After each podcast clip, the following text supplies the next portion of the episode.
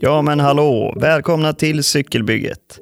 Mitt lilla projekt där jag, Anders, ska lära mig så pass mycket om cykelns alla delar så jag om två år kan bygga ihop en cykel som passar precis mig. Varannan vecka snöar jag in på en ny produkt eller mountainbike och ger mig på att försöka återberätta det här i hoppet om att eh, i alla fall jag lär mig någonting utav det. Idag ska vi kolla in Specialized uppdatering av klassikern Stump Jumper, alltså Stump Jumper 2021. Nu kör vi!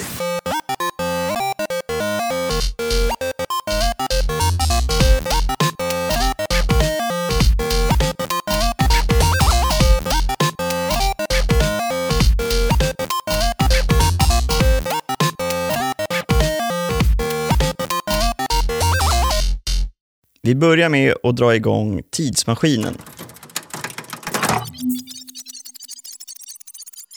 Vi åker till Kalifornien i början av 70-talet där vi träffar Mike Sinyard. En lång, smal, ung man med trevligt 70-talsskägg som älskar att åka runt i sin Volkswagen-buss. Med den åker han runt till loppisar och fyndar gamla cyklar som han fixar till. 1973 tar Mike examen från Affärshögskolan i San Jose och då säljer han sin Volkswagen-buss för att ha pengar till sin cykelresa i Europa som han planerar. Han utgår från Tyskland och cyklar därifrån till Holland där han jobbar i en cykelbutik ett tag. Sen cyklar han vidare till Barcelona och sen till Milano. Det är ju en rätt rejäl cykeltur det. Men i Italien träffar han en tjej som har en kompis som jobbar för en cykeltillverkaren Sinelli. Mike går och köper en kostym så han ser presentabel ut och åker till Sinellis högkvarter med den här tjejen som agerar tolk och köper på sig ett gäng styren som han tar med sig hem tillbaka till USA. Väl tillbaka i USA åker han runt till cykelbutiker och säljer helt enkelt vidare de här styrena som han köpte i Italien. Han hade köpt styren för cirka 2000 dollar och när alla var sålda hade han tjänat totalt 300 dollar. Så det var ingen enorm vinst, men han såg att det fanns ett behov och eh, fortsatte importera styren och andra delar från Sinelli. De var ju rätt svåra att få tag på i USA på den här tiden. Och det är nu Mike bildar sitt företag Specialized Bicycle Components. Den här importgrejen rullar på bra och 1976, alltså tre år efter Europaresan, börjar Specialized tillverka sina egna däck. Sen, fyra år senare, 1980, tillverkar de sina första cyklar. Två landsvägscykelmodeller. Alltså, de jobbar med en ramtillverkare i Japan och sen bygger de ihop cyklarna i USA med sina egna komponenter. Men det är 1981 som vi tycker att det blir riktigt intressant. För det är då den första stumpjumpern introduceras.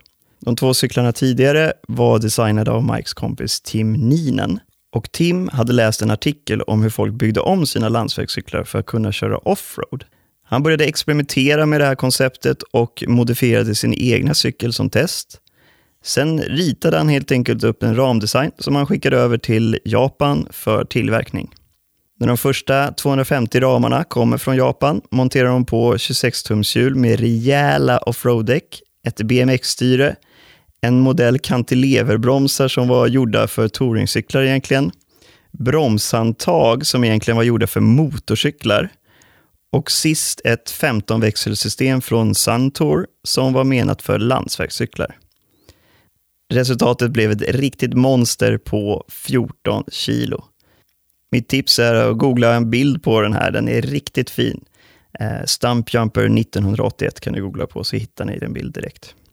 Och när Stumpjumpern introducerades så var det den första så kallade massproducerade mountainbiken någonsin. Och de första 250 cyklarna verkar ha sålt slut typ direkt, så Mike och Tim beställde 250 ramar till från Japan. Och nu så vaknar de andra cykeltillverkarna också till och eh, mountainbike-industrin var i full gång. Dagens Stumpjumper då? Ja, det har hänt lite grejer sedan 1981. Idag är ju Stumpjumper såklart bara en i raden av alla Specialized-modeller. Specialized kategoriserar Stumpjumper som en trailcykel. Man kan säga att den ligger mellan deras modell Epic, som är för cross country, och modellen The Enduro, som är, som det låter, för ren enduro. Dock så är lite förvirrande då de har valt att dela upp modellen Stumpjumper i två modeller. Stumpjumper och Stumpjumper Evo. Där den vanliga Stumpjumpen riktar sig mer för vad man kanske skulle kunna kalla för neutral stigåkning. Alltså lite småbackar upp och lite småbackar ner, tänker jag i alla fall. Medan Stumpjumper Evo är lite mer aggressiv och eh, flörtar med enduro kan man säga. Ja, hur som, förra årets modeller var ännu mer förvirrande då de hade 27.5-modeller och 29-tumsmodeller. Men nu 2021 så är det bara 29 tum som gäller. Men det är en liten rolig twist som jag kommer komma till senare också. Vi börjar med den vanliga stampjumpen. Då. Den har 140 slag fram och 130 slag bak. Om man jämför med 2020-modellen så lutar nu framgaffeln lite mer och vinkeln på C-tuben, alltså vinkeln på sadelstolpen, har blivit rakare. Och sen har den också fått längre reach. Den här kombon av geometriförändringar har vi ju sett tidigare i år i den här podden. Både Commensal Meta AM och Evil the Following har gjort liknande justeringar. Alltså att man lutar fram gaffeln så framhjulet kommer fram lite, vilket gör att du får längre avstånd mellan hjulen, vilket ger en stabilare åkning när det går fort. Sen är det också trevligt med lite lutning på framgaffeln när du åker nerför, så att du inte flyger över styret helt enkelt. Sen har man också förlängt reachen, alltså avståndet mellan dig och styret när du står upp på cykeln. Det innebär att du har mer yta att röra dig på och att du kan skjuta bak rumpan rejält när du åker nerför och ändå ha en central position över cykeln så att den är enkel att kontrollera. Man vill ju inte hamna för långt bak med rumpan, då har man ju inte lika mycket kontroll över cykeln. Och man vill inte hamna för långt fram, för då har man ju större chans att ja, flyga över styret där igen. Och sist har man gjort vinkeln på sadelstolpen lite mer rakt upp för att kompensera den längre reachen man nu har. Så att man fortfarande kan ha en rätt bra position när du cyklar uppför. Utöver det på geometrin så har de även sänkt vevlagret en bit. Ja, nu blir det lite löjliga termer här, men vevlager på engelska heter bottom bracket. Ett mått på cyklar som man brukar prata om är bottom bracket drop. Och då pratar man om hur långt ner vevlagret sitter i förhållande till centrum på hjulen. Alltså, om du skulle dra ett streck mellan mitten av ditt bakhjul till mitten av ditt framhjul på cykeln, Sen där strecket går över vevlagret drar du ett 90 graders streck ner till vevlagret. Det avståndet kallas bottom bracket drop, eller förkortat BB drop. Om man har ett kort BB drop så sitter vevlagret nästan i samma höjd som hjulen. Har man ett långt BB drop är man närmare marken än centrum på hjulen.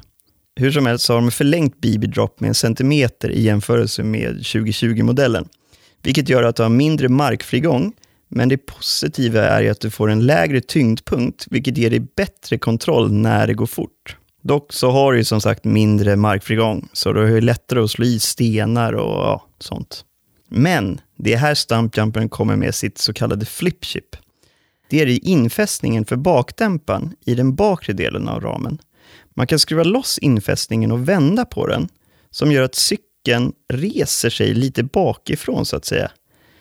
Eh, skitsvårt att förklara märker jag nu, men hur som helst så gör det möjligt för att ändra från low till high inställning, vilket gör att du får en kortare BB-drop. Alltså mer markfrigång och C-tuben blir lite rakare. Den blir helt enkelt mer anpassad för teknisk cykling uppför. Stumpjumper Evon då? Det är typ en helt annan cykel i mina ögon. Slaglängden på den vanliga stumpjumpen är 140 fram och 130 bak. På Ivon är det 160 fram och 150 bak. Och Sen så har den lite aggressivare geometri rakt igenom. Det är inte stora skillnader för varje geometridetalj. Det är en centimeter här, det är en grad mindre där, vilket gör att den är mer anpassad för nedförsåkning. Och så väger den typ ett kilo mer än den vanliga stampjumpern. Och det är både ramen som är mer tilltagen för att tåla hårdare åkning, men sen så har de ju också rejälare komponenter på Ivon. Som exempel kan man säga att det är en Fox 36 framgaffel på Evon i jämförelse med den vanliga stampjumpen där det skulle sitta en 34 framgaffel på motsvarande modell. Du kan också ändra geometrin som på den vanliga stampjumpen, men på Evon sitter flipchipet längst bak på kedjestaget. Och du får även med en extra styrlagerbricka som gör att du kan ändra lutningen på framgaffeln några grader rakare. Det här gör egentligen att du kan ändra geometrin helt bara med att ändra styrlagret och Eh, det här flipchipet. Då. Men sen, vi snackade i början om att det bara är 29-tummare, men med en liten twist.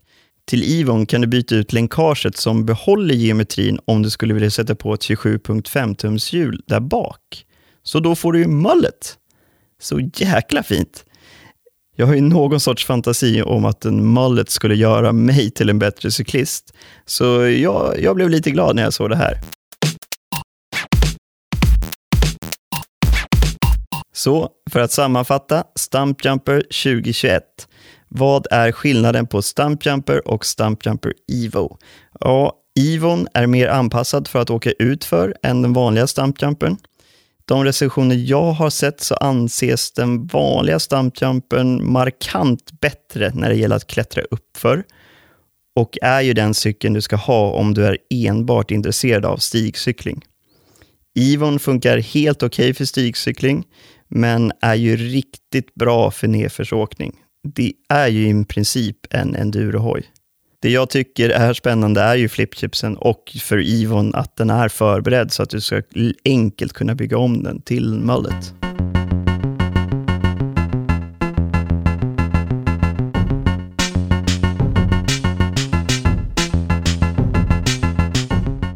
Ja, det där var gingen för bonusmaterial. När jag researchade Specialized så hamnade jag såklart bland annat på Wikipedia och där fanns rubriken rättstvister. Alltså det var en hel sektion med alla stämningar gjort genom åren av Specialized. Och det är en rätt rejäl lista. Eh, jag översätter här från Wikipedia-artikeln direkt. 1990. Specialized stämmer Rockshocks för att namnet på företaget påminner för mycket om Specialized cykelmodell vid namn Rockhopper. Stämningen gick inte igenom. 2006. Specialized stämmer företaget Mountain Cycle för deras cykelmodell Stumptown, för det är för likt Stumpjumper. Mountain Cycle konkade kort därefter, så det blev ingenting med den stämningen. 2009, Specialized tycker inte om namnet på företaget Epic Designs. Det är helt enkelt för likt cykelmodellen Specialized Epic. Epic Designs heter nu Revelate Designs. 2010 Specialized stämmer Nascar-föraren Robbie Gordon för att logotypen för hans energidryck Speed Energy är för likt Specialized logotyp. Robbys logotyp gjordes om.